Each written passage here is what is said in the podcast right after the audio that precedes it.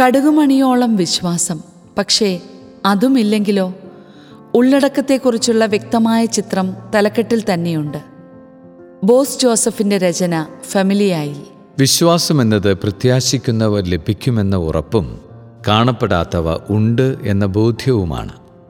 പൗലോസ് അപ്പസ്തോലന്റെ നിർവചനം നമ്മുടെ സാമാന്യ ബുദ്ധിക്കും യുക്തിക്കും നിരക്കുന്നതല്ല. കാണാതെ വിശ്വസിക്കുന്നവർ ഭാഗ്യവാന്മാർ.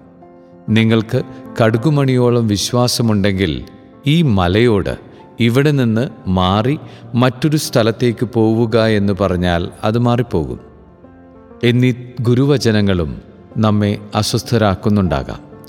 വിശ്വസിക്കുന്നവരുടെ കൂടെ ഈ അടയാളങ്ങൾ ഉണ്ടായിരിക്കും. അവർ എന്റെ നാമത്തിൽ പിശാചുക്കളെ ബഹിഷ്കരിക്കും. പുതിയ ഭാഷകൾ സംസാരിക്കും. അവർ സർപ്പങ്ങളെ കയ്യിലെടുക്കും. മാരകമായ എന്തു കുടിച്ചാലും അത് അവരെ ഉപദ്രവിക്കുകയില്ല. അവർ രോഗികളുടെ മേൽ കൈകൾ വയ്ക്കും അവർ സുഖം പ്രാപിക്കുകയും ചെയ്യും. വിശ്വസിക്കുന്നവരുടെ കൂടെ കാണപ്പെടുന്ന അടയാളങ്ങളെക്കുറിച്ച് യേശു പറയുമ്പോൾ അത് കണ്ടെത്താൻ കഴിയാത്തതിന്റെ വൈഷമ്യവും നമ്മെ അലട്ടുന്നുണ്ടാവാം. കണ്ടും കേട്ടും അന്വേഷിച്ചറിഞ്ഞും വിശ്വാസമർപ്പിച്ചവ പലതും നിരർത്ഥകമായിരുന്നു എന്ന കാലം തെളിയിക്കുന്ന ഒരു നാളുകളിലൂടെയാണ് നാം യാത്ര ചെയ്യുന്നത്. ഒട്ടേറെ അന്വേഷണങ്ങൾക്കും ആലോചനകൾക്കും പൊരുത്തം ചേർക്കലുകൾക്കും അപ്പുറം അവിശ്വാസത്തിൽ ഉടഞ്ഞു പോകുന്ന കുടുംബ ബന്ധങ്ങൾ പരസ്യവാചകങ്ങളിലും ഗുണഭോക്താനുഭവങ്ങളിലും മയങ്ങി വിശ്വാസമർപ്പിച്ച് വാങ്ങിക്കൂട്ടിയതും ഏർപ്പെട്ടതുമായ പലതും തട്ടിപ്പുകളായിരുന്നു എന്ന് തിരിച്ചറിയുന്ന നിമിഷങ്ങൾ. പിശാചുബാധിതനായ ബാലനെ സുഖപ്പെടുത്തുവാൻ ശിഷ്യന്മാർക്ക് കഴിയാതെ വന്നപ്പോൾ അവരുടെ അവിശ്വാസത്തെ യേശു ശാസിക്കുന്നത് നാം കാണുന്നുണ്ട്. യേശുവിന്റെ ശിഷ്യന്മാർക്ക് തന്റെ മകനെ സുഖപ്പെടുത്താനാവാതെ വന്നപ്പോൾ ആ ബാലന്റെ പിതാവിലും അവിശ്വാസം കടന്നുകൂടി. എന്തെങ്കിലും ചെയ്യുവാൻ കഴിയുമെങ്കിൽ ഞങ്ങളുടെ മേൽ കരുണ തോന്നി ഞങ്ങളെ സഹായിക്കണമേ എന്ന ആ പിതാവിന്റെ യാചനയിൽ ഈ അവിശ്വാസം നിഴലിക്കുന്നുണ്ട്. മറുപടിയായി കഴിയുമെങ്കിലോ വിശ്വസിക്കുന്നവന് എല്ലാ കാര്യങ്ങളും സാധിക്കും എന്ന യേശുവചനം ആ പിതാവിന്റെ ഉള്ളറകളെ സ്പർശിക്കുന്നു.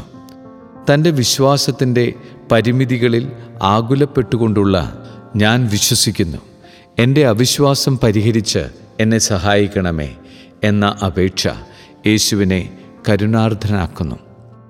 വിശ്വാസത്തിൽ ആഴപ്പെടാൻ അനേകം അത്ഭുതങ്ങളും അടയാളങ്ങളും യേശു തന്റെ പരസ്യ ജീവിതകാലത്ത് നൽകി.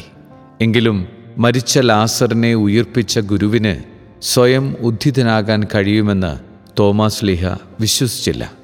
അതുകൊണ്ടാവണം തന്റെ ബുദ്ധിക്കും യുക്തിക്കും ബോധ്യപ്പെടുന്ന ഒരു ശാരീരിക പരിശോധന നടത്തണമെന്ന് അദ്ദേഹം ആഗ്രഹിച്ചത്. ശിഷ്യന്റെ ഉള്ളം തിരിച്ചറിഞ്ഞ യേശു തന്റെ പാർശ്വവും ആണിപ്പഴുതുകളും പരിശോധിക്കുവാനായി ആ ശിഷ്യനെ ക്ഷണിക്കുകയാണ്. എല്ലാ ബുദ്ധിപരമായ ചിന്തകളെയും അതിലംഘിക്കുന്ന ശിഷ്യന്റെ ഹൃദയത്തിൽ നിന്നുള്ള ആർത്ഥനാഥം എന്റെ കർത്താവേ എന്റെ ദൈവമേ എന്നത് ഈ ലോകത്തിലെ ഏറ്റവും വലിയ വിശ്വാസ പ്രഖ്യാപനമായി നമ്മുടെ ബുദ്ധിയുടെയും യുക്തിയുടെയും തലത്തിൽ വിശ്വാസമർപ്പിച്ച പലതും അയഥാർത്ഥമാകുന്ന ഒരു കാലഘട്ടത്തിൽ ബുദ്ധിക്കും യുക്തിക്കും അതീതമായി ഒരു ശിശുവിനെ പോലെ നിഷ്കളങ്കമായി തന്നിൽ വിശ്വസിക്കുവാൻ യേശു നമ്മെ ക്ഷണിക്കുന്നു. ഉയരത്തിൽ കയറ്റി നിർത്തിയ ഒരു കുഞ്ഞിനോട് തന്റെ നീട്ടിപ്പിടിച്ച കരങ്ങളിലേക്ക് ചാടുവാൻ അമ്മ പറയുമ്പോൾ അല്പം പോലും ആശങ്കകളില്ലാതെ എടുത്തുചാടുന്ന കുഞ്ഞിന്റെ നിഷ്കളങ്ക ഭാവം നമുക്ക് സ്വീകരിക്കാം.